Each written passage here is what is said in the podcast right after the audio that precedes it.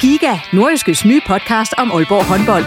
Vil du helt tæt på, hvad der sker i Danmarks største håndboldklub? Vi kommer selvfølgelig til at, til at gå all in. Så lyt til Giga, podcasten om Aalborg håndbold. Det går ondt på et hold som Aalborg, når man ikke leverer det, man gerne vil. Der sætter vi hver uge fokus på de vigtigste historier og største profiler. Dejligt at se, at han er den øh, afgørende faktor, som vi ved, han er.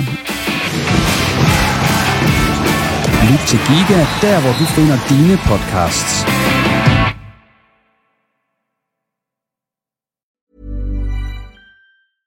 Hiring for your small business? If you're not looking for professionals on LinkedIn, you're looking in the wrong place. That's like looking for your car keys in a fish tank. LinkedIn helps you hire professionals you can't find anywhere else, even those who aren't actively searching for a new job but might be open to the perfect role. In a given month, over 70% of LinkedIn users don't even visit other leading job sites. So start looking in the right place. With LinkedIn, you can hire professionals like a professional. Post your free job on linkedin.com slash people today. Hey, I'm Ryan Reynolds. At Mint Mobile, we like to do the opposite of what Big Wireless does. They charge you a lot, we charge you a little. So naturally, when they announced they'd be raising their prices due to inflation, we decided to deflate our prices due to not hating you. That's right. We're cutting the price of Mint Unlimited from $30 a month to just $15 a month. Give it a try at mintmobile.com slash switch. $45 upfront for three months plus taxes and fees. Promo rate for new customers for limited time. Unlimited more than 40 gigabytes per month. Slows. Full terms at mintmobile.com. OB blev udstillet mod Brøndby, og Hobro gik ned mod AGF, så der ikke været nogen god påske for de nordjyske Superliga-hold. Til gengæld så har Vendsyssel FF lagt sig i spidsen af første division. Det ser vi blandt andet nærmere på i den næste time her i Reposten. Mit navn er Jens Otto Barsø. Velkommen. Og med mig i studiet i dag, der har jeg Erik Rasmussen, der er cheftræner hos Vendsyssel FF, Christian Flint Bjerg, der er cheftræner hos Vejgaard Boldspilsklub, og så Søren Olsson, der er sportsjournalist hos Nordjyske Medier. Velkommen til jer tre. Takker. Og øh, vi starter som sædvanligt lige med en runde rundt her i studiet. Og øh, over ved dig, Erik. Hvad, øh, hvordan har det været med sådan en opstart op i Vendsyssel under, under de her forhold, der har været? Det, det har jo været, det har været rigtig, rigtig fint. Det er jo klart, at vi alle sammen, både som, som træner og som spiller, kan vi jo rigtig godt lide at få, at få point.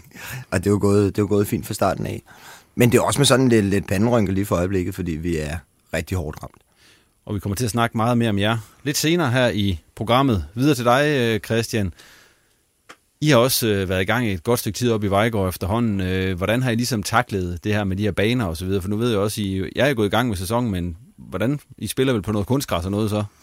Det har vi gjort, og vi har jo den store udfordring, at vi ikke har vores egen bane. Så det har jo været øh, kendt i et nærmiljø. Vi, har, vi kender efterhånden samtlige kunstgræsbaner, der er i hele Aalborg Kommune. Øh, så vi ser der frem til, at vi endelig kan begynde at bruge vores øh, eget anlæg op på Sophie Road, og især spille kampe deroppe. Hvad var udsigterne til, kan det? Jeg er evig optimist og satser på, at vi spiller der på lørdag. Og videre til dig, Olsson. øh, Vi plejer altid at snakke om noget andet end fodbold, det her i første runde sammen med dig. Og øh, nu ved jeg, at du har fødselsdag. Du er blevet 40. Det er rigtigt. Og du holdt fest i lørdags. Så vi vil lige høre sådan en fest der. Hvordan gik det?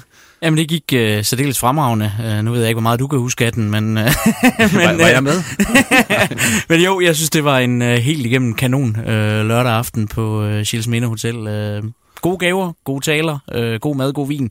Uh, jeg gik uh, glad i seng og vågnede knap så glad op, og det er vel egentlig et tegn på en god fest. Det var en god fest, Olsson. Nu fløjter jeg, og så går vi i gang med det, det skal handle om, nemlig nordjysk fodbold. Og vi starter som sædvanligt med AB. De spillede mod øh, Brøndby. Og øh, det gik jo ikke så godt for AB. 0-3 tabte de. Øh, hvad var det, der var, gik galt i den kamp, Olsson?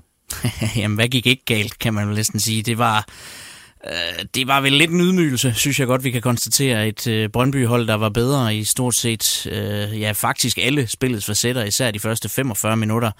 Øh, og så blev det måske sådan lidt et Brøndby-hold i anden halvleg, der, der slækkede lidt på gaspedalen, fordi 3-0, det var fint, så var der ingen grund til at ud og, og risikere ting. Øhm, OB forsøger sig lige lidt i starten, har en enkelt dødbold, hvor man bliver halvfarlig, og derfra der står der jo Brøndby på alt. Øh, og jeg tror, det ord, der blev nævnt sådan flest gange i, i samtalerne mellem mig og kollegerne på stadion i går, øh, det var ordet boldtab, øh, for dem havde OB rigtig mange af, og de blev meget hurtigt straffet.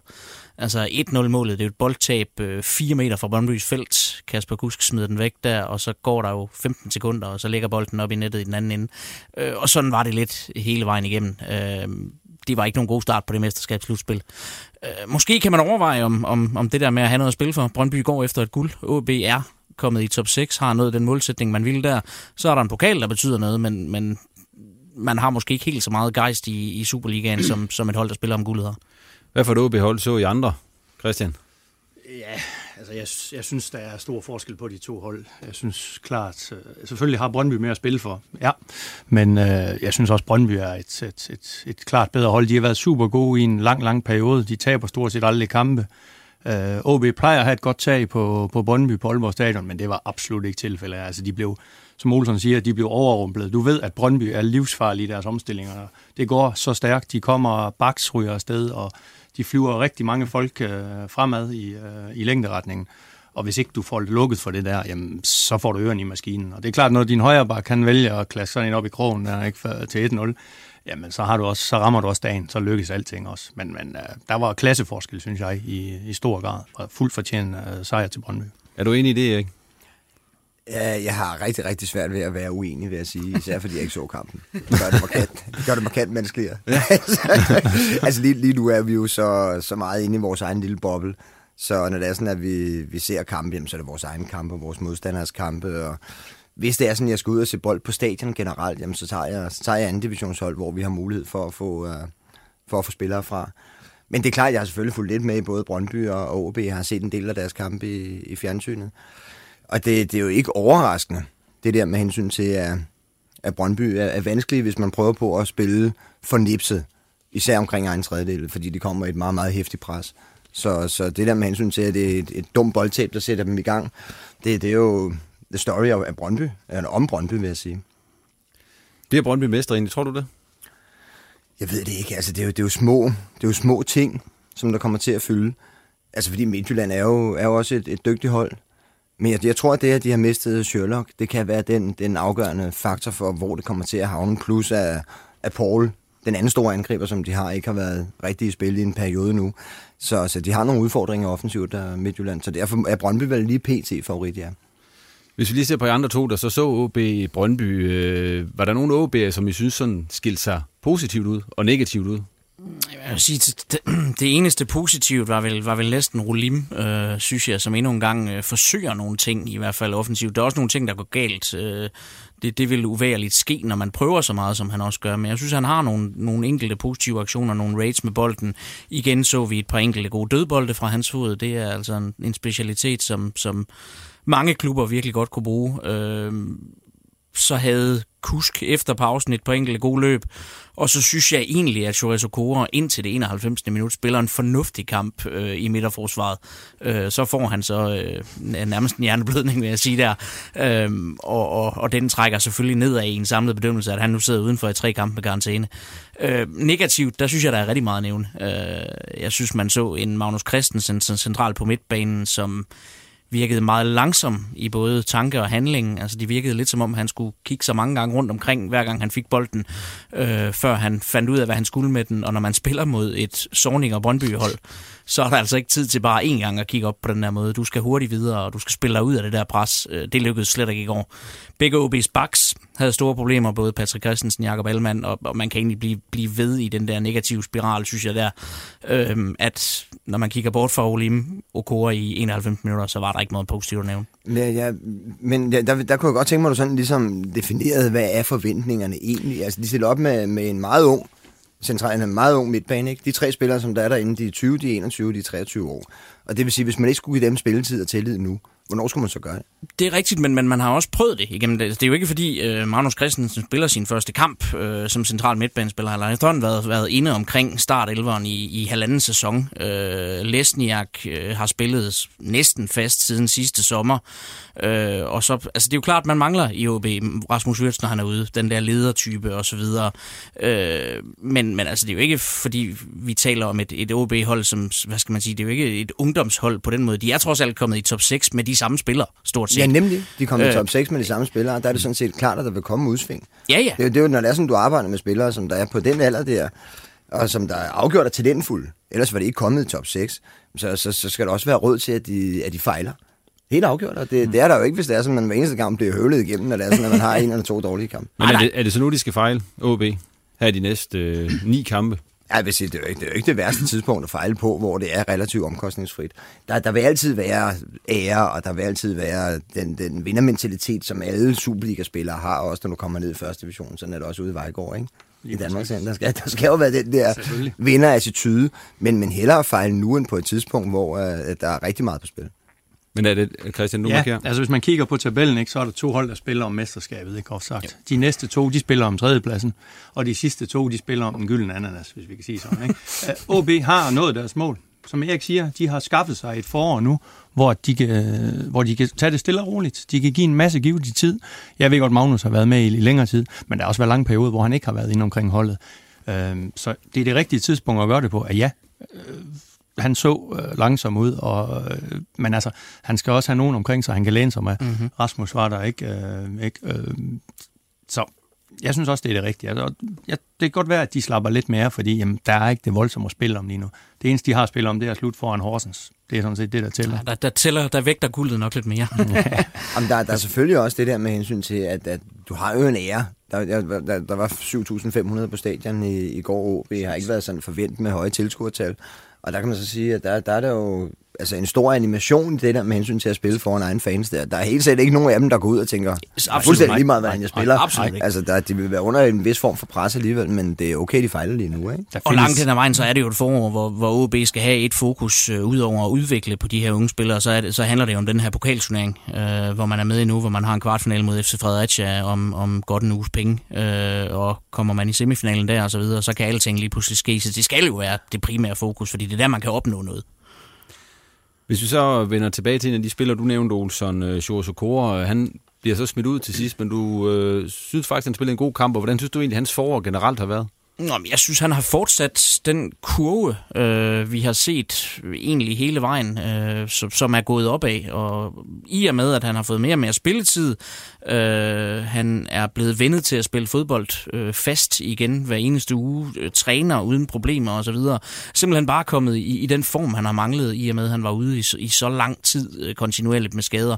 Øh, så synes jeg absolut, man må sige, at han har løftet sit niveau meget markant og begynder at ligne den spiller, som må vi meget gerne vil have. Han var netop den der ekstra øh, lederskikkelse, en ekstra erfaren spiller, ind som, som skal hjælpe til på et hold, der har utrolig mange unge spillere. Ja, nu er han så ikke med i de næste tre kampe. Og det øh, er selvfølgelig øh, ærgerligt. Man kan så sige, at øh, kigger man på konstellationen, som det nok bliver de næste tre kampe, øh, Kasper P., Jakob Blåbjerg, så har de spillet fire kampe sammen i den her sæson. De har ikke tabt nogen af dem, øh, OB. De har spillet to gange 0-0, vundet 1-2-1 og vundet 1-3-1. Øh, så på den måde er det jo selvfølgelig et, et, et udmærket tegn.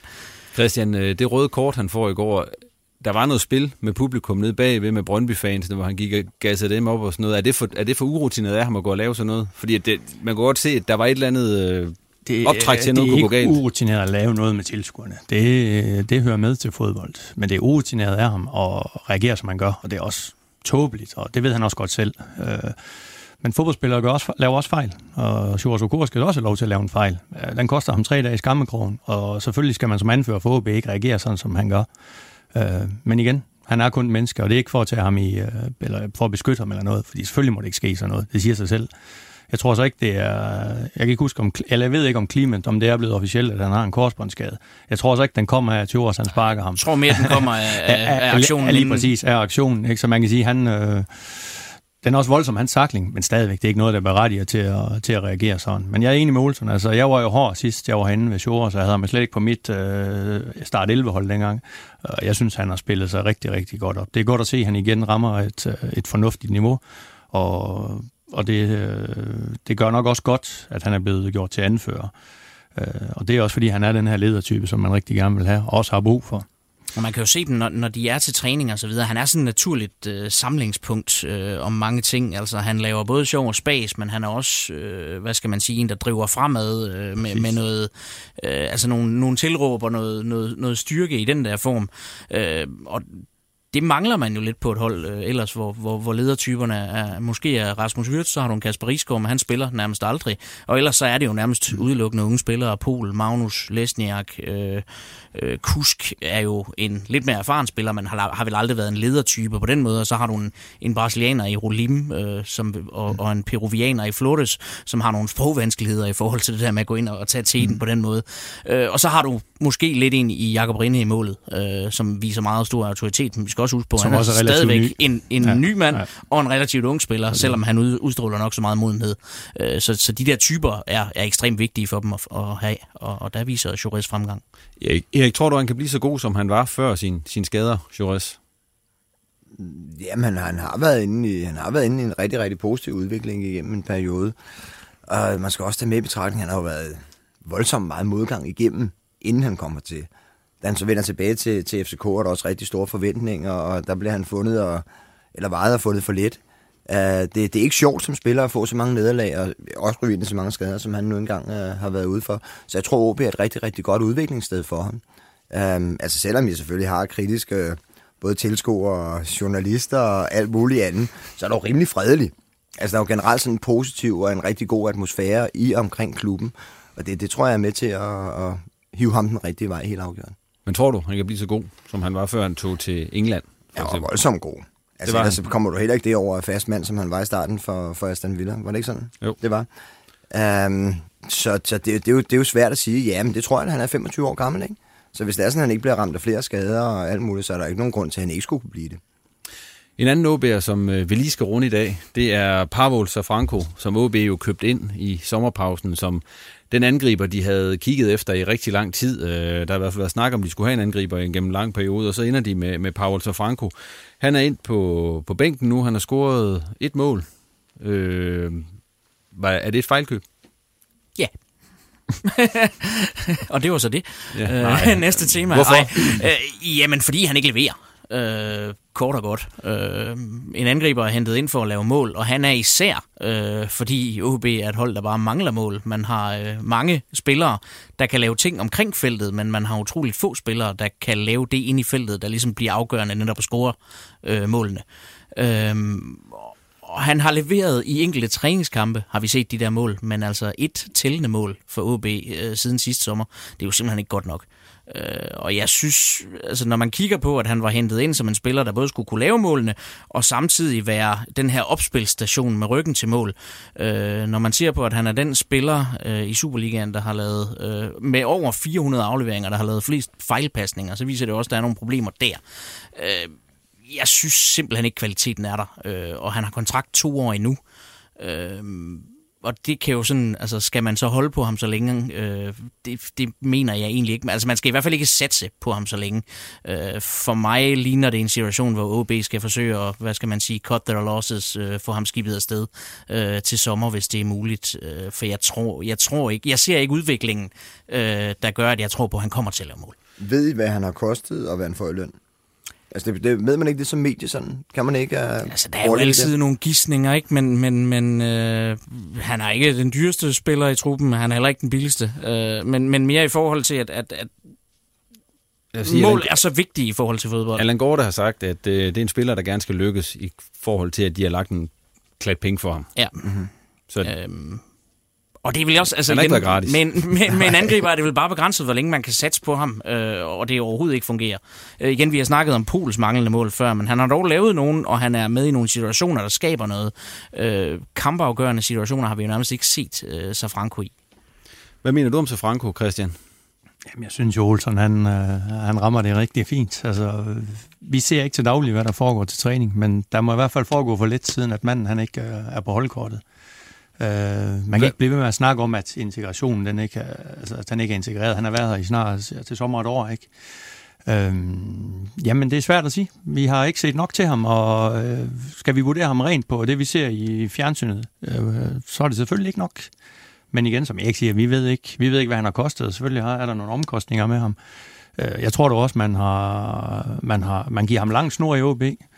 Øh, også fordi du har det her halvår nu, hvor at der måske ikke er kniven på struben på samme måde. Men altså, du kan heller ikke bare sige, øh, jamen, han, leverer ikke, og så smider vi ham væk. Altså, man må jo man må selvfølgelig prøve at give manden chancen igen, og prøve at blive ved med at arbejde med ham, øh, indtil manden måske ikke, eller ikke vil arbejde selv længere. Øh, øh, så er det en anden sag. Men, øh, Men hvilke ja. kvaliteter ser du, han har? Vi har jo snakket om det før. Han er ekstremt arbejdsom. Han løber... Øh, jamen, er der måske tale om en lille smule fejlskavling? Altså, manden bevæger sig mange af de områder, hvor han ikke skal være.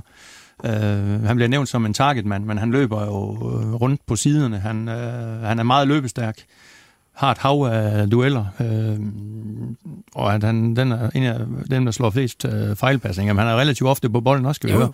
Men det skal en angriber ikke være. Altså en angriber skal, skal stå og putte den ind, ikke? Øh, men igen, det er også afhængigt af, hvordan spillestilen er. Og så synes jeg også i forhold til det med netop targetmanen, øh, at, at hans hovedspilsevner øh, halter efter. Jeg synes efterhånden, jeg har set ham igen, han kommer til øh, tingene, og, og, men, men hans afslutninger med hovedet øh, lader meget tilbage og ønsker både i kampe, øh, også til træning, når jeg ser ham der. Øh, testkampe på træningslejren i Spanien i år, har han nogle tilbud, som, som bliver altså hættet langt væk, eller mistimet. Og sådan. Jeg synes simpelthen, der er nogle, nogle sådan grundlæggende mangler i, i spillet i forhold til det, som OB fortalte os, han var hentet ind til. Øh, og det, det, det synes jeg er problematisk. Erik, hvor lang tid skal man give sådan en angriber, før man sådan ligesom vælger at skifte ham afsted? Øh, så lang tid, som, som træneren nu engang har, har tillid til. Han har så sat ham på bænken.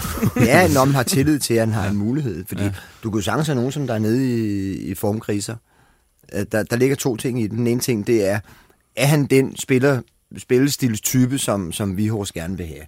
Altså det, det er jo det aller, aller vigtigste. Det vil sige, hvis det er sådan, at vi hos gerne vil have en, en targetmand, som man kan spille bolden op på, så skal man beregne x antal boldtab. Så derfor lyver mm. statistikker sådan en lille smule, hvis man siger, det er den med flest fejlafleveringer.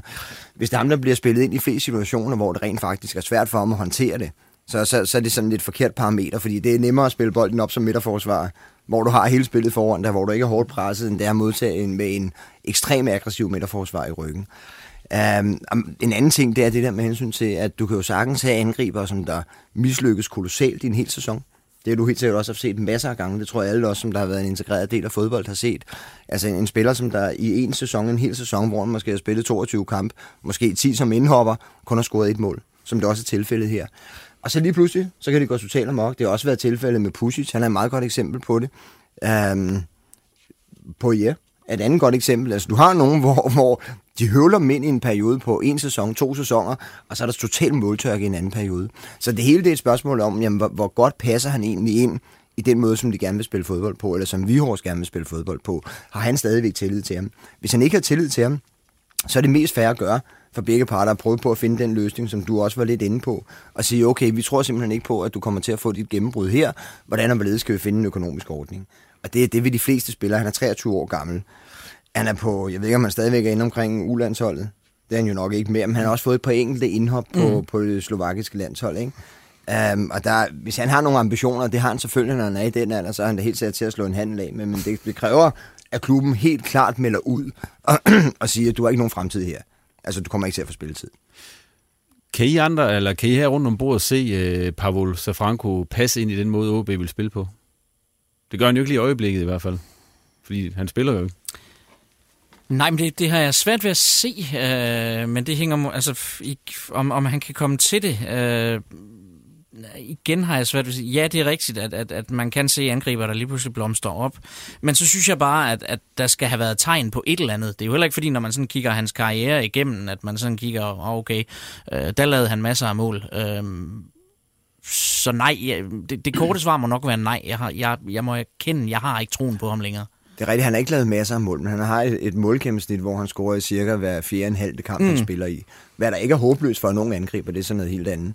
Um, så så det, er, det er den der fingerspidsgefyld, som træneren egentlig skal stå med. Og det er den nemmeste position at lige pludselig få hul på bylden på. ja, det der er kun ret vi, vi, vi må se, om uh, Pavel Safranco han er i OB efter sommer, eller om han får hul på den her berømte byld, som vi lige nævnte her. Men her så lukker vi i hvert fald lige OB-snakken i den omgang, og så går vi lige videre til Hobro, for øh, de fik jo også åbnet på det her gruppespil, som det hedder. Og de tabte jo 1-3 på hjemmebane til AGF. Øh, hvad for en kamp så du der, Olsen? Øh, jamen et øh, Hobro-hold, som egentlig gør mange ting rigtigt i første halvleg, synes jeg. Øh, og også får den her pauseføring, som, som Thomas Berg jo havde været meget ivrig efter at få. Han havde sådan lidt været ude med første mål. Så tror jeg, at den her kamp, den ser god ud for os. Øh, og så smider man jo så den her føring allerede efter, at der spillet 45 sekunder anden halvleg, da Sana han krøller den her op i, i krogen. Øh, og så synes jeg, vi må erkende, at det er et AGF-hold, der ser ud til at være bedre resten af vejen. Øhm, Hobro var jo igennem øh, den der sidste spillerunde i, i, øh, i selve grundspillet, hvor, hvor det hele gik imod dem, kan man sige, ikke? Med, med Sønderjyske, der får nederlaget i sidste spillerunde. De får den, den svære pulje nu her i, i gruppespillet, øh, og det bliver da svært. Altså et AGF-hold, øh, som altid er svært at spille mod. Du har et uh, Silkeborg-hold, som heller ikke er langt væk, og så har du jo faktisk et Helsingør-mandskab, som ser ud til at begynde at ramme noget nu. Øh, Lønstrup har egentlig sagt det længe, at, at, øh, at Helsingør de skal pike nu her. Øh, de har prøvet en masse ting igennem, som, øh, som måske ikke har fungeret, øh, og, men, men begynder at lave noget nu her. Så altså, det her det kan godt blive øh, et meget, meget intenst forår for Hobro. Hvis jeg spørger her rundt om bordet, øh, hvad tilstand synes I, Hobro er i i øjeblikket? Jamen, det er, jo, det er jo klart et hold, som der har vundet så lidt, som de har gjort igennem en, en meget, meget lang periode, er jo aldrig en rigtig, rigtig stærk mental forfatning.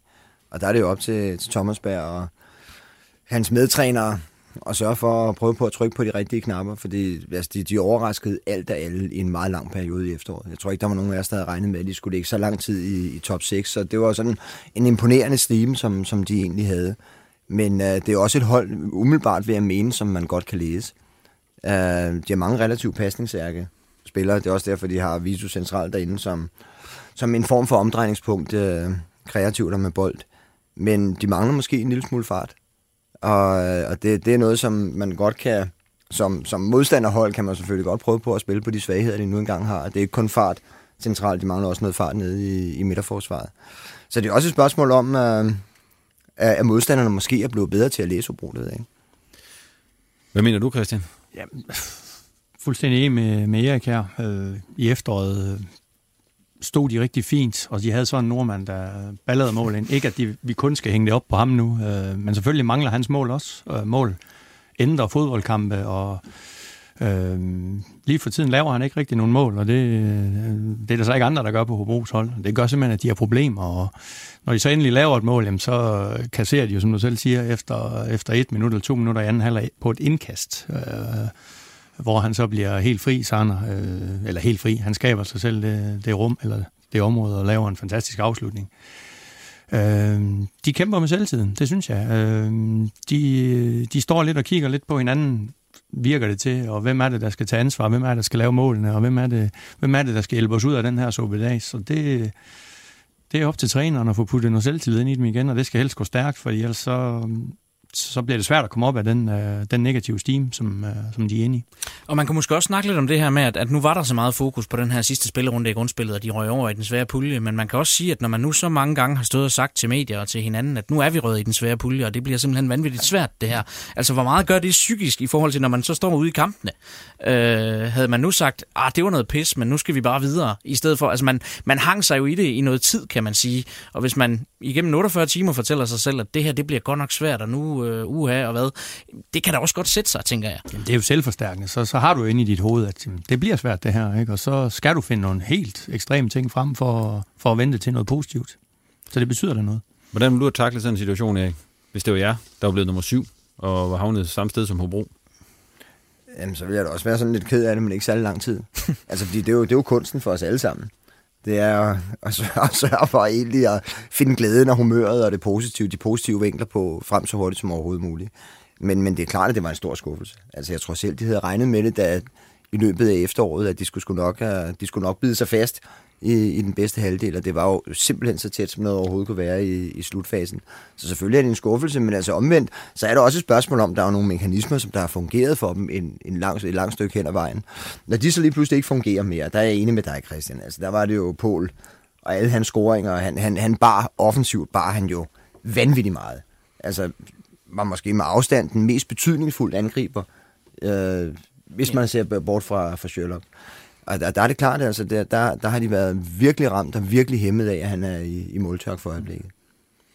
Hvis I sådan ser det fremadrettede forløb for, for Hobro i det her gruppespil, altså det bliver jo en duel mellem dem og Silkeborg, eller hvad, eller Helsingør, kan de også nå at komme op, eller hvordan ser I det? Jeg synes, der er langt op for Helsingør, men, men de kan da i hvert fald drille med igen. Altså nu starter de med at besejre Silkeborg. Øh, de, de havde en sejr i næst sidste, eller tredje sidste spil. Nej, det var sidste spilrunde i, i i øh, grundspillet. De spillede en forrygende kamp i parken og var ved at stjæle point mod FCK, øh, så, så jeg synes da ikke, de kan afskrives i hvert fald.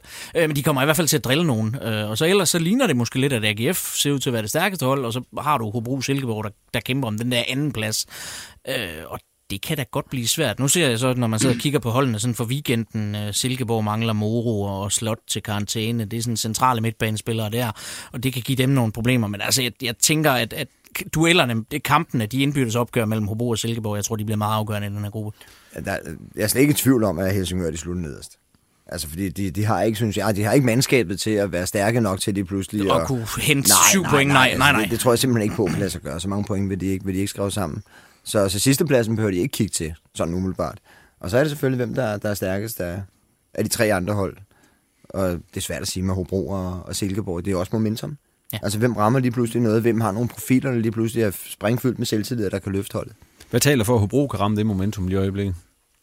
Ja, der taler det for det, at alle hold er utrolig... Øh, de svinger meget i præstationerne. Det er jo sjældent, at AGF vinder to kampe i streg. Øh, de har været stabile. De har kasseret få mål, også øh, inden mest, eller det her slutspil gik i gang. Men de har jo ikke vundet et hav af kampe. Øh, det samme er Silkeborg. De kan præstere rigtig, rigtig fint den ene weekend. Næste weekend, så er det igen noget, noget værre noget. Så, så det, det er svært at spå, hvem. Øh, og det hold, der er bedst til at sætte et par sejre sammen og, og skabe en steam, det er dem, der kommer bedst ud af, ud af det øh, slutspil der. Det er jeg synes, styrkeforholdet mellem dem og Hobro og Silkeborg er nogenlunde lige. Hvis man kigger ja, deres trupper igennem, så, så er der ikke en stor forskel Nej. på og Hobro har, i, altså, om ikke andet kan man sige, at de har en stabil base. Øh, altså et, øh, et, et, nogle dygtige forsvarsspillere. Øh, så kan vi diskutere om, om, om hastigheden på dem, som du også er inde på, og så videre. Men de øh, men, luftdueller kommer de, kommer de ikke til at tabe mange af. Og, og, fysik i dem Når du lige nævner det, Målsen, er de for tunge, de midterforsvar? Det kommer an på, hvad man gerne vil som træner. Ja, men hvad skal... Altså, det, hvad, det, det gør du selv som Men kan du så ikke prøve at forklare sig, ikke? Når man spiller med så tunge midterforsvar som øh, Amankwa og Minor, altså hvad kræver det så for et hold? Jamen det, det, det, der gør det sværere, og det er det, som jeg altid har, har foretrukket relativt hurtige, bevægelige midterforsvar for, det er, det er sværere at skubbe rigtig højt op. Altså hvis du møder et hold, som der har nogle hurtige spillere, og du lægger højt på, på banen og prøver på at lægge massivt pres på modstanderne, så, så, så vil du være ekstremt sårbar over for bold i dybden. Og Hey, I'm Ryan Reynolds. At Mint Mobile, we like to do the opposite of what Big Wireless does. They charge you a lot we charge you a little. So naturally, when they announced they'd be raising their prices due to inflation, we decided to deflate our prices due to not hating you. That's right. We're cutting the price of Mint Unlimited from $30 a month to just $15 a month. Give it a try at mintmobile.com slash switch. $45 upfront for three months plus taxes and fees. Promo for new customers for limited time. Unlimited more than 40 gigabytes per month. Slows. Full terms at mintmobile.com. Omvendt er der også, er der også duelfaktoren inde, og der er jeg enig i, at det, det er nogle duelstærke midterforsvar, de har. Så de skal nok tage sig af duellerne, men, men de skal passe på med at give bagrum. Og det, det, er, det synes jeg, sådan kan jeg ikke så godt lide, at mine midterforsvar generelt er. Og samtidig synes jeg også, man har set, at det giver dem nogle problemer øh, i det opbyggende spil. Øh, altså når man har bolden inde i, om det nu er Miner, om det er Mankvar, eller om det er de gange Justesen spiller, at med de hold, der kommer med højt pres, der giver dem, det dem også nogle problemer, fordi for de skiller sig hurtigt, for de skiller sig godt nok af med bolden. De har nogle gode baks i Koblin og, og, og Bøge, men, men den skal også derud, fordi hvis de først bliver fanget i et eller andet derinde, så kan det godt blive farligt. De har mange, de har mange gode baks.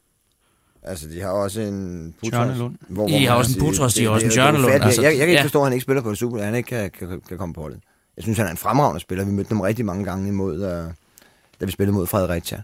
Han har farten, og hvad der egentlig også kan kompensere for, for de andre to. Mm-hmm. Og han kan han har, også spille midtstopper. Han kan også spille midtstopper. Ja. Altså, det, det, de, har, de har noget siddende ude på bænken, som egentlig godt kan komme ind og, de har en bred trup, faktisk. Ja, det har de. Ja. Så I, I, hvis vi lige skal spørge her rundt om både Rykke og Hobro, øh, kommer de i fare eller er de bare bedre end øh, Lyngby, Randers og Helsingør? De kan godt komme i fare, fordi når du først kommer ud i, i playoff-kampene, hvis de havner der, så kan de sagtens komme i fare. Enig. Enig. Jeg tror ikke, de kommer decideret i fare. Jeg tror godt, de kan inde på tredjeplads, men jeg tror, de vil vise øh, i de der playoff-kampe, der kommer efterfølgende, at der er de lige tanden bedre. Så fløjter vi lige for Hobro-snakken i, i den her omgang, og øh, så må vi se, hvad vi siger om et par uger, når vi skal snakke om dem igen. hvad status så er på dem, om de er kommet i fare, eller om de er reddet. Ved I hvad? Nu synes jeg, vi skal tage de her øh, anekdoter, som vi skal en tur rundt med. Og øh, Erik, jeg ved, at din den kan blive lidt lang, ifølge hvad du selv lagde op til. Du skulle jo fortælle om øh, din hidtil største bedrifter, eller bedrift som træner, så sagde du godt måtte nævne øh, mere end en. Vil du, øh, vil du lægge ud med den? Ej, bare lad Christian, det er nemmere for ham. Fortæl om din største bedrift. Nej. Nej, det, jeg, jeg kan da godt. Det, jeg har ikke haft tænkt så meget over det, men, men det er jo ikke altid kun vurderet på, hvor stort det er sådan, hvis det er sådan, man kigger på, på fodboldmæssigt. Det er også et spørgsmål om, hvor var man henne af på det tidspunkt i livet, og hvad var det for en, for et sammenhold og en samhørighed, som man nu engang var en del af.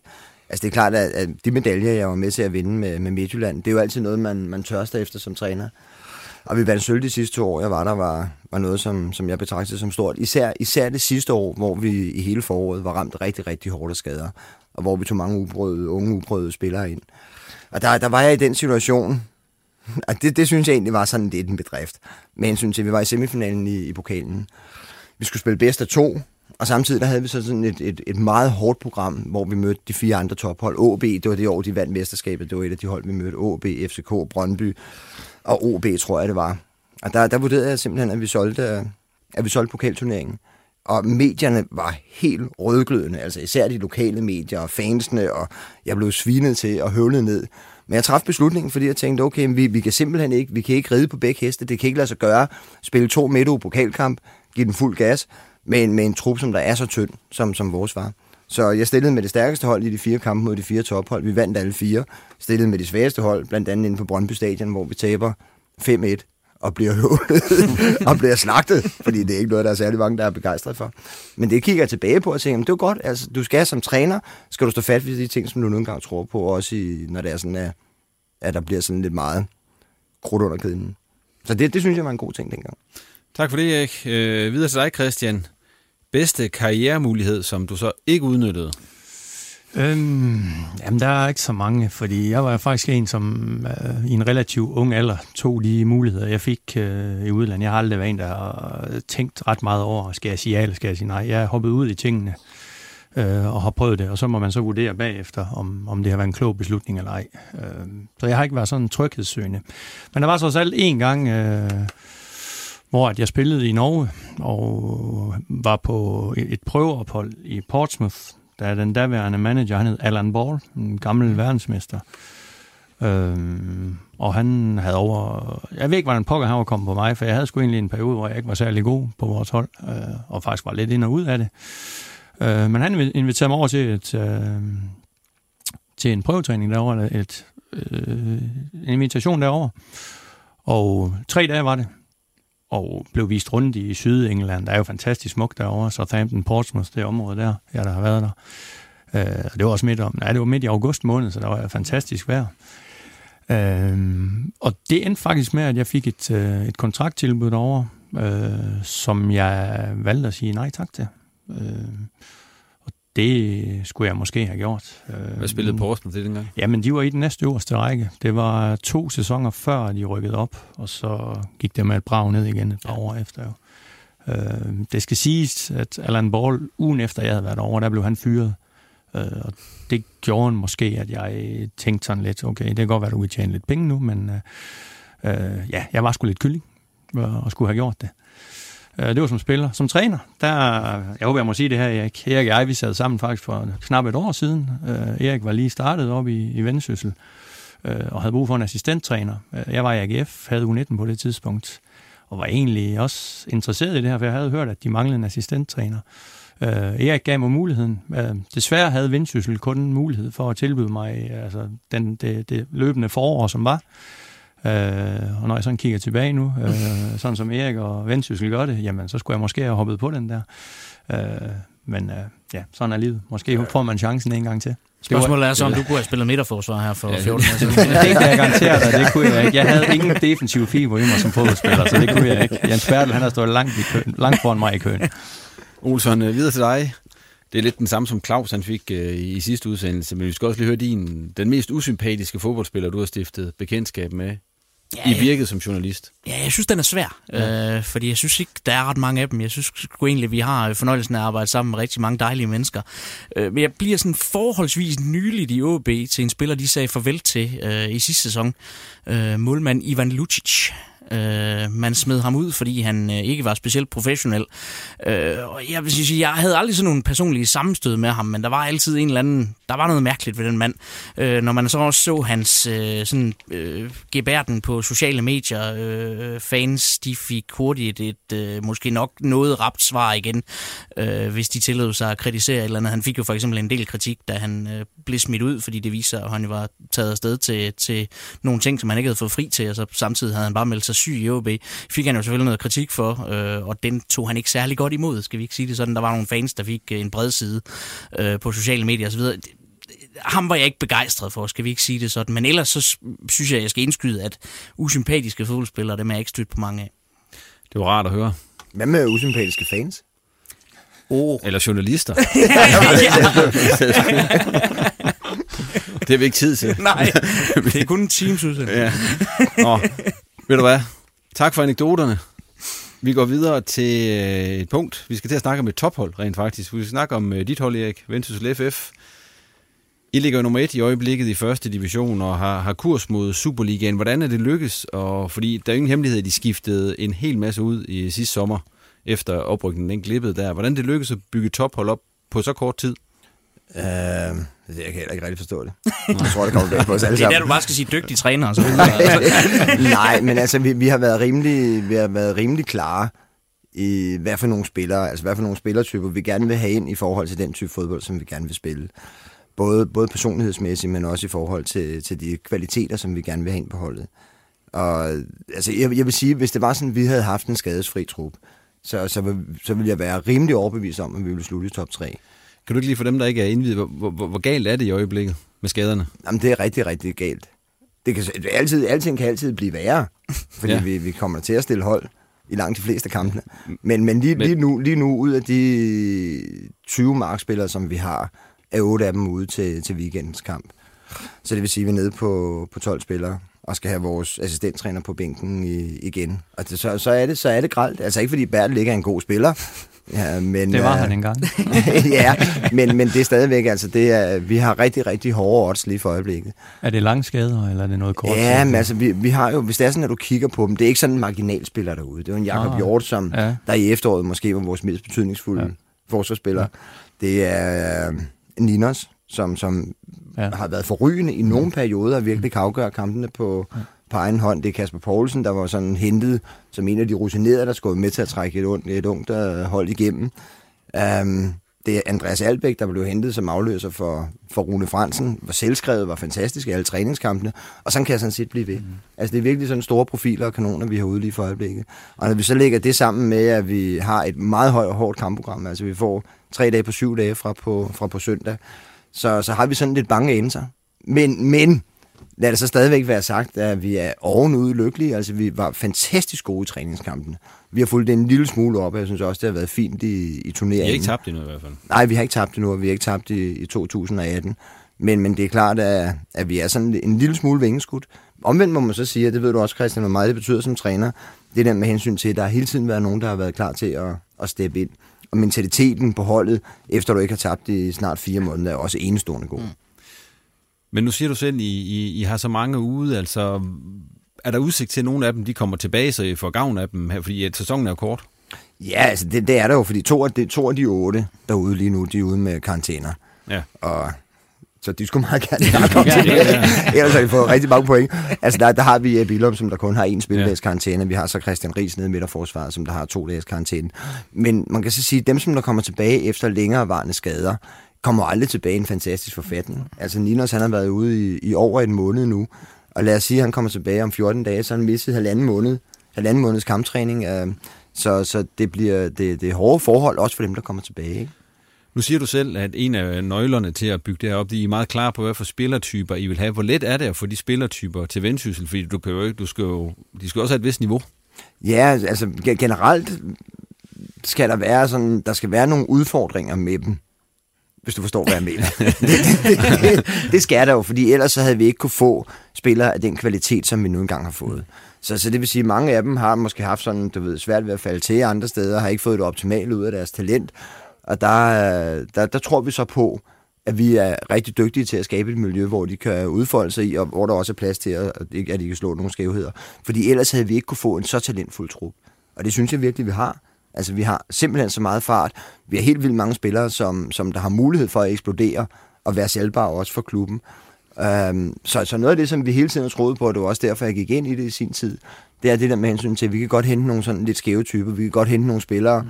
som der måske ikke har så meget selvtillid, eller af en eller anden grund ikke har, har slået til i andre klubber. Lukas Jensen er jo et meget godt eksempel. Altså, han var Han i, blomster også, ja. han var i OB, ja. hvor, han, hvor han fejlede, hvor han, hvis han ikke kom til at spille særlig meget underkendt til sidst. Så kommer han til Hobro, har en hel sæson deroppe, hvor de egentlig også ryger op, men, men på Hobro er heller ikke sådan, du ved, specielt interesseret i at forlænge med ham. Og lige nu, der, der synes jeg, at han er en af de aller, aller største, absolut største profiler i, i første division. Kigger og det er den type spiller, han, som vi kigger, gerne han, kigger i efteråret, så var han top 5 i første division, uden tvivl. Altså, Ja, han skaber så meget. Vanvittigt god, det gør han stadigvæk. Det er lidt sværere med de baner, vi har nu. Altså, vi har været en lille smule hæmmet af, af, af mange af vores individualister. Vi har rigtig mange dygtige dribler, mand-til-mand-spillere. Der er det lidt sværere, når det er sådan, bolden den hopper hver gang, de tager et træk. Ikke? Nu siger du selv, du, var, du er også selv overrasket over, at I ligger, hvor I gør allerede nu, med alle de spillere, der kom ind. Altså, hvad, hvad havde I satset på? Eller troet på? Jamen, den, den officielle udmelding har jo hele tiden været, at, at målsætningen var top 3. Men det er der godt nok mange klubber, der har som målsætning.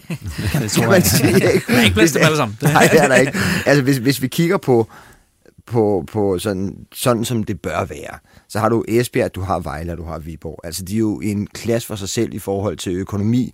Ikke kun i forhold til økonomi, også i forhold til gearingen i klubben, også i forhold til det, til, til det talentarbejde, der også betyder noget. Fordi lige nu havde vi haft et velfungerende U19-hold. Altså ligesom du trænede i, i AGF og alt sådan noget, ikke? Havde vi haft nogen, som vi kunne gå op og så sige, jamen de har potentialet, nu skal vi bare prøve på at se at gøre dem klar. Men det har vi jo ikke. Altså vi har HI, hvor uh, deres, deres første hold, altså Jørgen, hvor deres første hold spiller i, i Jyllandsserien. Så, så det vil sige, at vi har ikke nogen fødekæde, og det gør det så endnu mere sårbart, det som, som vi har gang i lige nu. Ikke? Hvordan vurderer du det hold, du har nu, i forhold til det, du havde sidste sæson? Fordi det overtog du så ind lidt ind midt i det hele, og det var ikke et hold, du havde bygget op, men det var et hold, du så skulle gå ind og, og forsøge at få til at rykke op. Nu er du så selv bygget det op. Hvordan er de to hold i forhold til hinanden, og hvad er du fokuseret på med det hold, du har nu? Øh, altså, ungdom, øh, talent, fart, individuelle færdigheder. Øhm, og hvis det er, som vi kigger på det hold, som jeg havde tidligere, så var der en gennemsnitsalder i truppen på omkring 30. Nu har vi en gennemsnitsalder i start 11 på ja, lige omkring 22,5 eller sådan noget lignende. Så det vil sige, at vi har kortet 7,5 år i, i, i, i alder af. Og så, øh, så er det bare nogle markant anderledes spillere. Dem, dem, som vi havde tidligere, var dygtige, rutinerede, kloge fodboldspillere. Chris Sørensen var jo den bedste sådan, hvad skal man sige, den, den man allerbedst kan kendetegne ved, hvordan holdets øh, struktur egentlig var. Fodboldmæssigt rigtig, rigtig klog, men manglede nogle af de der spidskompetencer, som, som nogle af de unge spillere, som vi har i dag, de, de har. Så det er et markant anderledes hold at træne. Meget mere spændende, vil jeg sige. Jeg kunne også godt lide at arbejde med et andet hold, altså sådan nogle fyre som Bjarke og Simon Okusun, Søren Henriksen, var også virkelig dygtige fodboldspillere. Det har vi også set på dem alle sammen nu her efterfølgende, hvor de er i Superligaen. Men, øh, men det er så fedt at arbejde med blandt andet en Moses Opondo, der jo ikke kunne blive brugt i OB, som, som blomstrer fuldstændig vildt, der er helt suverænt inde på en central midt. Han er lige blevet 20 år gammel, har en enorm fart og har mulighed for at komme op og spille Superliga rimelig snart, og også mulighed for større ligaer. Og det er, jo, det er jo noget af det fedeste, det ved du også, Christian. Det er noget af det fedeste overhovedet som træner, at have nogen, hvor hvis det er sådan, at du er dygtig nok at gøre det på en rigtig måde som træner, så kan de få nogle, nogle rigtig flotte karrierer. Og det er det, som jeg synes, vi har samlet i, i, i Vendsyssel. Jeg synes, der er rigtig, rigtig mange med stort potentiale og med meget karakter. På et tidspunkt, Erik, der var det også sådan, at der skulle I afrikanske spillere op, som en del af, af truppen og videre. Hvad skete der? Hvad er der sket med det? For dem er der jo ikke nogen af længere. Og der var ikke nogen for Sierra Leone. Okay, altså, der er jo nogen. Ved jeg der, er, er jo for eksempel en, en uh, Emmanuel Ogude, Ja. som jeg også tror på. Men han er så ikke hentet op fra, han er jo hentet i B93. Ja, ja, Han er ja, men han er stadigvæk afrikaner. Ja, ja. Selvom man kommer, selvom man kommer fra B93. Men, jeg forstår men godt, hvad du, du ved, mener. jeg. Det, det, du ind på, det er selvfølgelig den historie, som der var, hvor jeg var relativt uenig med klubbens ledelse. Ja, Går jeg men, ud fra. Ja. Ja. men der var jo i hvert fald en målsætning om, at det var også en del af projektet, da du trådte til, at der skulle hives spillere. Spiller op for Sierra Leone, som Ja. jeg havde arbejdet med igennem Ja. en årrække, det, det stoppede klubben. Ja. Og der, der er det jo sådan, og sådan er det på alle arbejdspladser, uanset om man arbejder på nordjyske medier, eller om man arbejder i en fodboldklub, eller hvad det nu engang er, at når, når bestyrelsen kommer med nogle retningslinjer, så, så kan du sagtens give udtryk for, at det er du uenig om, at det var ikke den aftale, der nu engang der forelå. Men omvendt, så kan du gøre to ting. Enten så kan du rette til, eller også så kan du smutte. Og der, der har jeg altså valgt at sige, okay, det er bestyrelsens beslutning, det bliver jeg nødt til at tage til efterretning. Jeg kan ikke gøre det helt store ved det, det er dem, der skriver kontrakterne. Jeg kan ikke tage kuglepinden ud af hånden på dem, og så bare begynde at skrive, skrive med sierlionske spillere. Så er man bare accepterer, at der, der overrulede det, det som, som jeg gerne vil have. Og det, det har så også betydet, at Christian Moses for eksempel, der var vores topscorer i Viborg i dag. Hvad hedder det? Øh, er det fordi, de ikke troede på, at det kunne blive en succes med de her spillere fra Sierra Leone, eller, eller hvad begrundelse fik du?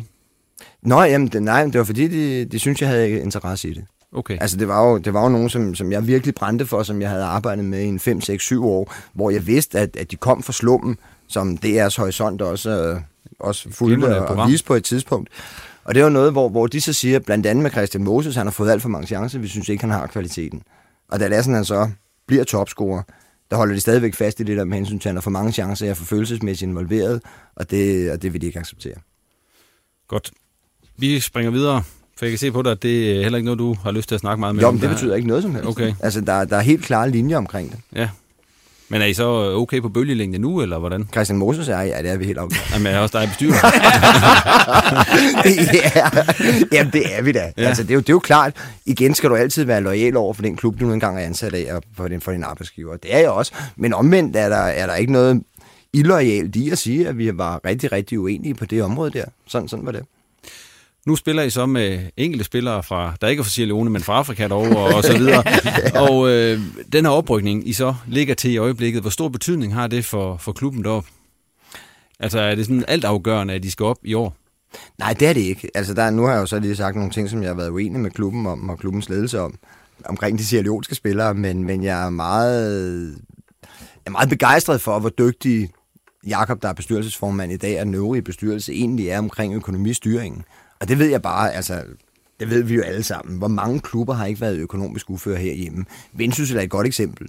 Altså, inden Jakob Andersen kom ind med de investorer, som han nu engang havde skaffet, der var, der, der var de på vej ned. Altså, der, der sejlede det hele, og klubbens økonomi var mere eller mindre i ruiner på, på daværende tidspunkt. Man var jo også næsten rykket ned i Danmark. Det var på et hængende hår, man redde sig i anden division. For ikke ret mange år ja, siden. nogle, for, nogle, for nogle år præcis. siden. Så, så det vil sige, der bliver jeg nødt til at tage hatten af for det ansvarlige økonomiske arbejde, som klubben de egentlig ligger i det. Så vi er ikke sårbare forstået på den måde, hvis vi ikke ryger i Superligaen i, i dag, at så kan det ikke bære. Altså der, der har de været rigtig, rigtig dygtige til at få tingene på plads. Men hvor meget det betyder, altså det, det giver sig selv. Og sådan er det for os alle sammen. Altså jeg har en trup, som der er spækket med ung talent. Det vil betyde helt vildt meget for deres udvikling at komme i Superligaen. Vi har også nogle spillere, som vi måske ikke kan holde på, hvis vi ikke ryger op. Og altså, det er bare alting. Du ved, vi startede heroppe, fordi vi gerne ville have, at Vendsyssel lige pludselig skabt historie. Og der var et, et hold for rent faktisk for Vendsyssel, ud over Frederikshavn for 35-40 år siden, som der kom i Superligaen. Og det, det vil betyde fuldstændig vanvittigt meget. Jeg tror også på sigt, at det vil betyde, at der rent faktisk vil komme nogle mennesker på stadion. I sidste sæson, Erik, også med dig ved rådet, der havde man jo to skud i bøssen, sådan set, for, for at komme op. Betyder det noget, af, nu ved jeg godt, at mange af spillerne er væk og sådan noget, det er måske en fordel? Eller er det en ulempe, at man så ikke har den rutine, eller at man ikke har det med i bagagen, at man har misset det en gang før? Det, det, jo- jeg tror ikke, det betyder noget som helst. Altså, det vil sige, da jeg starter heroppe, der er den første kamp, vi skal spille, det er HB Køge, hvor de siger, at vi har ikke slået HB Køge i tre år, vi har tabt øh, syv ud af ni kampe, har, har ikke vundet, og jeg ved ikke hvad. Altså, al historie er jo til, for at du skal prøve på at, at gøre det anderledes. Og historikken omkring, vi havde to chancer, ja, vi tabte to bro i den første kamp, og vi, uh, vi taber til, til Horsens i anden playoff-kamp, hvor vi fører ved pausen. Men der er jo ingen af spillerne nu, som der er tynget af den bagage overhovedet. Det er der ikke. Altså, hvis det er sådan, vi skal se, hvem havde vi i startopstillingen på det hold, hvor vi spillede playoff-kampe sidste år. Hvad vil du så sige, Søren? Du er sportsreporter. Overby. Den ypperste. Overby, Overby, ja. Ja. Ja, og det er det. Det er én spiller. Ja. Det vil sige, det er én spiller fra startopstillingen, som, som, som vi har tilbage nu. Ja. Og det er jo Så lidt der- vildt et eller andet sted. Jamen, der, der vil ikke være nogen af dem, der er trykket af historik. Nej, og det er også det, jeg, jeg ligesom spurgte dig til. Ja, men det er helt- Specielt ikke Overby. Det tænker han slet ikke Nej, over. Overby, han spiller bare hver Han spiller bare fodbold. Hvis det er sådan, jeg siger til ham Overby, hvad, hvad skete der der for to kampe siden? Ej, det kan jeg ikke huske. Det kan han ikke huske. Nu har jeg lige spillet en anden en. Men hvad er det så? Altså, hvad er det så, der gør, at det bliver jer, der tager den der billet, Erik? Det er heller ikke sikkert, det bliver os. Nej. Altså, der er en rigtig, rigtig stor sandsynlighed for, at vi måske ikke kommer til at spille playoff-kampene. Men, men begynder vi at få folk klar, og, og sætter vi ikke for meget til i denne her periode, der bliver rigtig svær, altså den næste uges tid, så, så tror jeg, vi har en rigtig god mulighed for at slutte i top 3. Og så, så har vi bare et hold med så meget kvalitet, så hvis vi rammer dagen, vil jeg sige, så er det lige meget, om vi kommer til at spille mod Helsingør eller, eller Lyngby, selvom jeg stadigvæk tror, det er de to bedste hold at møde, frem for Randers og mm. potentielt Hobro. Men så, så tror jeg, at på dagen vil vi altid have mulighed for at, at vinde, ikke? Vi glæder os til at følge jer her i resten af foråret. Tak for Det det. bliver enormt spændende at se, om, om Vendsyssel skal i, skal i Superligaen. Christian, vi skal også lige runde jer ude i Vejgaard. Jo.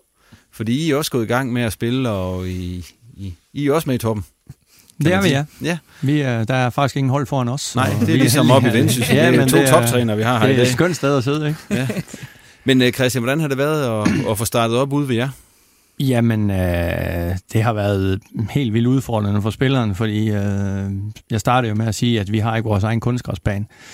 Øh, så vi har skulle lege os ind, øh, og det har OB også været behjælpelige med øh, langt hen ad vejen.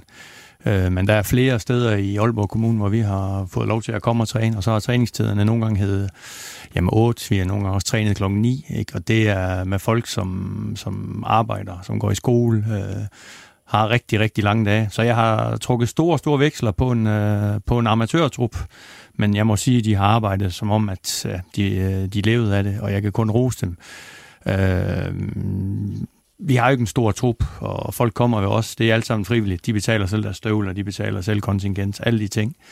Øh, men det er en fornøjelse at arbejde med de gutter der. Øh, vi havde næsten, øh, jeg vil sige, elendige resultater i vores øh, træningskampe, og det var, øh, det var sjovt. Vi klarede os bedst mod anden divisionsholdene. Dem spillede vi uafgjort mod, og vi mødte os Tisted i en træningskamp. Det var den allerførste. Selvfølgelig blev vi kørt rundt. Øhm, så det, vi, var, vi var spændte, da vi kom i gang her i, det var den 1, nej undskyld, det var den 24. marts, vi havde den første kamp, en hjemmekamp på udebane nu på OB øh, mod et hold fra Hedensted.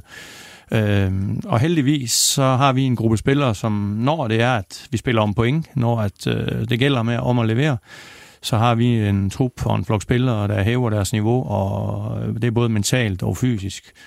Øh, så vi står efter to kampe og har spillet uafgjort med Hedensted og slået øh, Viby, som også er en øh, konkurrent i den, i den sjove ind tabellen. Øh, meget overbevisende øh, præstationer, vil jeg sige. Øh, vi tillader ikke ret mange mål, og vi har, vi har faktisk nogle folk, der kan lave mål. Vi har et sæt tvillinger, der løber op foran Martin og Alexander Slot Christensen, øh, som, har, som har scoret i begge kampe vi mistede også, for at tage lidt i, lidt i, i vores lille små forhold, jamen vi mistede også et hav af spillere. Nogen skulle lige pludselig arbejde mere, nogen skulle ud og rejse, øh, nogen skulle studere i en anden by. Hvad gør I så for at få nogen til, Christian? Jamen, øh, vi tager nogle af de unge. Vi har kørt en, vi har hentet to 17-årige ind. Øh, vi har hentet nogle fra anden hold. Der er kommet nogle udefra, nogle studerende. Alt sammen unge mennesker. Og den ene 17-årige, han spiller fast hver gang, og er helt fantastisk lige nu. Øh, jeg siger ikke navnet, fordi så kan være Erik, han skriver det ned på hans blog. og så han kommer ud seriespil. Ja, ja, det har han ikke tid til. De har jo kampe, tre, tre kampe på en uge, så det, det har han ikke tid til. Øhm, hvad, hvad, bortset for det, hvis du ikke vil sige, hvad han hedder, hvordan ser han så ud? han, er, han? Han, er, han ligner, kan du huske Dolph Lundgren dengang i Rocky-filmen? ja. ja. Hvad, hvad spiller han? Han spiller central midtbane. Okay. Uh, han er 17, bedre, hvis det var en forsvarsspiller. 17 år, og han er et fysisk monster, og det er helt tåbeligt af mig, at sidder og snakker om ham nu. Altså, det, jeg burde bare holde min mund. uh, men nej, altså, vi, uh, vi, vi finder nogle andre og arbejder med dem, vi har, og hygger os. Vi drikker også en bajer ind i omklædningsrummet efter, efter både træning og kamp. Uh, men altså, vi har en flok spillere, der helt vildt gerne vil. De vil rigtig gerne rykke op i anden division, og det, er også, det siger jeg gerne her, det er vores mål. Også selvom vi skal gå og fjerne hundelort af vores træningsbane, og vi ikke har vores egen kunstgræsbane, vi kan træne på, og heller ikke har fået åbnet vores øh, opvisningsbane, så vi kan spille vores hjemmekamp der på lørdag. Øh, det kunne være fedt, hvis Aalborg Kommune de sådan kunne give en ekstraordinær tilladelse til, at det kunne lade sig gøre. Det var sådan en lille bøn herfra. Men nu siger du, Christian, at uh, målet er oprykning. Hvor meget snakker man om det? Det snakker vi overhovedet ikke om. Nej. Det er øh, igen de her gutter, jeg Rose, de tager ja, den her kliché, som man altid snakker om, men de er rigtig dygtige til at koncentrere sig om den næste opgave, der altid ligger. Øh, og så må vi gå bordet op til slut og se. Det ved jeg ikke også. Det er sådan, det er sådan man kommer i Superligaen ja, til sidst. Hvad bliver, sådan, hvad bliver de største udfordringer for jer, udover at I nu ikke har nogen bane at spille på og så videre i øjeblikket? Men, ja, altså sådan, hvis vi ser ud over det og, og ser, at det kommer der nok på et tidspunkt det bliver, at, at de her unge spillere, som, som vi også spiller med, at de, de holder det her høje niveau, som de startede med. Øh, og selvfølgelig kommer der, der knæk, og kommer der nedtur. Og, så skal de ældre og rutinere være behjælpelige med at, at hjælpe dem op igen. Fordi vi har ikke så mange, at vi bare lige øh, fjerner en, så når hvis han spiller dårligt. Og så også får han chancen igen næste weekend. Så det er en, det er en god udviklingsplatform. Det bliver også spændende at følge jer, Christian, fra førstepladsen der i Danmarksserien og se, hvad, om det bliver anden division igen for, for Vejgaard. Ved I hvad, nu er vi faktisk ved at være, være ved vejs ende for denne gang, men vi skal selvfølgelig lige have fyret nogle øh, tophylder afsted. Og øh, Olsen, vil du for en, for en sjældent gang skyld prøve at starte? Jamen, det vil jeg godt. Ja. Øh, min den går til Shohei Sokora. Øh, og en kombination af udvisninger, og så også det, vi snakkede om lidt tidligere. For jeg ved godt, Christian sagde, at det der med at tige fansene og så videre, det er også en del af spillet. Og jeg kan godt lide øh, Shohei Okura som karakter. Men jeg ved måske ikke lige, om det er en hjemmekamp, hvor man er bagud 3-0, at man skal gå og tige modstandernes fans, og den der øh, lege med på den der. Øh, og når det så hele kulminerer også, vi er helt enige om, at Jan Klinens takling var alt for voldsom, men kulminerer med den der. Øh, jeg synes, som ledertype går han ind og skuffer sit hold, øh, og han skuffer de tilskuere, der er mødt frem på stadion, øh, og er nu ude i tre kampe. Det synes jeg ikke er godt nok. Så den går til Choris i dag. Videre til dig, Christian. Hvad har du med at tårhyler i dag? Hmm. Ja, men det må så være, nu tager jeg igen lige de gamle mands sure briller på og siger, at jeg synes øh, simpelthen, vi, øh, vi er bagefter herhjemme øh, i forhold til alt, hvad der hedder fodbold. Altså, vi er i april måned. Jeg ved godt, at vinteren har været hård, men jeg synes, det er katastrofalt at se, hvordan vores baner de er i, jamen, selv på højeste niveau. Altså, er det en anderledes form for varme, vi har i rørene her i Danmark, end de har i andre lande? Altså, jeg synes, vores baner, de ligner noget, som, øh, som er blevet kørt over med en traktor ude i, på en mark ude i Vrå eller et eller andet. Altså, jeg, jeg, synes, jeg synes simpelthen, det er utroligt, at vi, ikke, kan, at vi ikke kan gøre det bedre. Hvad fanden gjorde vi i gamle dage, da vi en kunstgræsbaner havde? Altså, vi spillede også fodbold.